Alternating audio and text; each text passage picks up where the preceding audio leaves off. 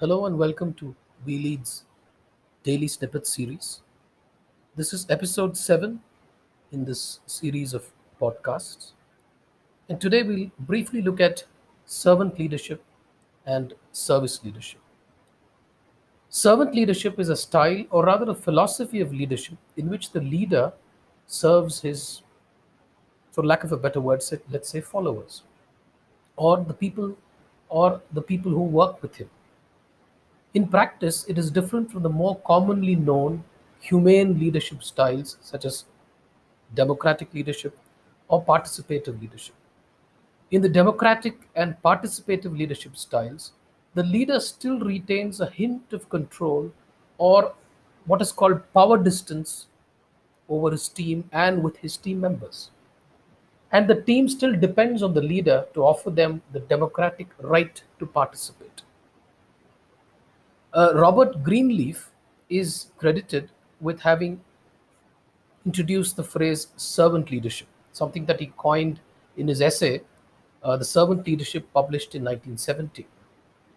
Although the first usage of the term should, should be credited to Swami Vivekananda.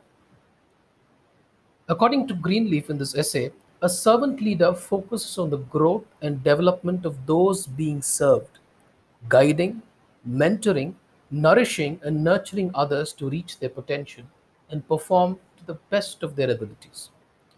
The servant leader completely surrenders himself to the service of his team. In essence, the servant leader not only believes but truly practices the motto of being useful and not being important, which is the problem with many leaders and their leadership styles. When examined from the Indic perspective, this is not very different from what Swami Vivekananda talked about more than a hundred years ago. In fact, it would be wrong to say that the concept of servant leadership, it wouldn't be wrong to say that the concept of servant leadership was first pioneered by Swami Vivekananda. As he said, do not try to be a ruler. He is the best ruler who can serve well.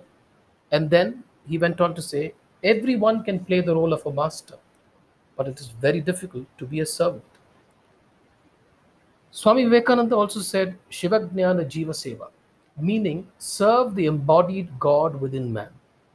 This requires the hand, heart, and head to function in perfect symphony, and then service is elevated to a different level. And then service really makes a difference across the physical, emotional, and spiritual dimensions of each individual that the leader touches.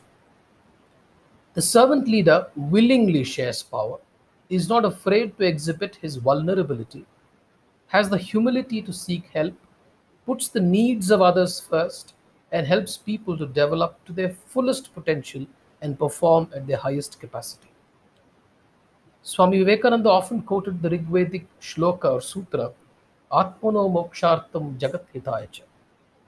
It is in the emancipation of the entire world, universe, and the people there, therein, that the emancipation of one's own self lies. This is the summum bonum of the concept of servant leadership. It's also important to note, like we saw in the first podcast, that one of the first things that leadership requires is a deep understanding of one's own self.